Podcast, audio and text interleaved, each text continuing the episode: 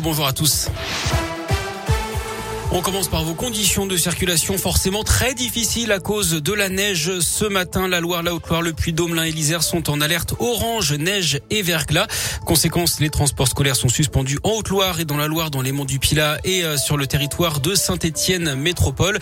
La nationale 88 s'est également coupée sur certains tronçons entre Firmini et Monistrol sur Loire dans les deux sens. Soyez prudents et patients.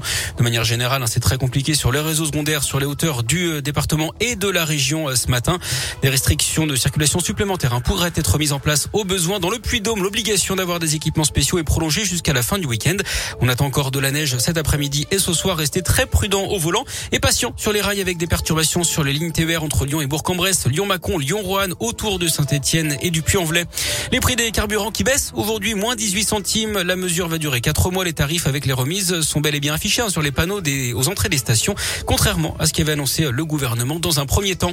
Dans ce contexte, va-t-on devoir se passer du gaz russe Vladimir Poutine veut que les pays européens payent leur importation de gaz russe en roubles dès aujourd'hui, ce que refusent la France et l'Allemagne.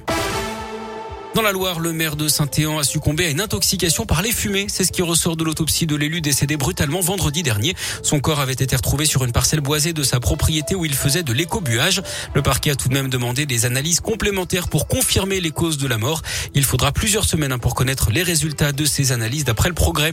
Dans l'actu également à Saint-Etienne, une femme retrouvée inconsciente par les pompiers. D'après les premiers éléments, les secours ont été appelés vers 3 heures ce matin dans le quartier de Montrénaud. La victime âgée de 42 ans venait d'être frappée par son conjoint.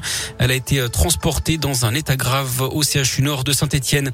Deux policiers lyonnais devant la justice aujourd'hui, ils sont soupçonnés d'avoir donné des coups à un manifestant. C'était il y a deux ans et demi, le 10 décembre 2019. Il aurait reçu une dizaine de coups de matraque, bilan une mâchoire fracturée et neuf dents cassées. Les deux policiers risquent jusqu'à 10 ans de prison. Le procès doit se tenir cet après-midi à Lyon. Il est accusé d'avoir tué l'ancien international de rugby argentin Federico Martin à Rambourou, en pleine rue à Paris le 19 mars dernier. Loïc Lepriol doit être présenté à la justice aujourd'hui après sa remise à la France par la Hongrie où il avait été arrêté.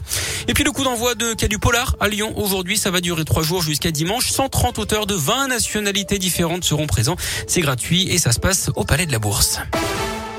Le sport et la remontada des Lyonnaises en quart de finale. Retour de la Ligue des Champions. Hier, elles ont battu la Juventus Turin 3 buts 1 à l'OL Stadium. Autre bonne nouvelle, il y aura forcément une équipe française en finale hein, puisque les Lyonnaises affronteront le PSG en demi. Ce sera le 23 ou le 24 avril.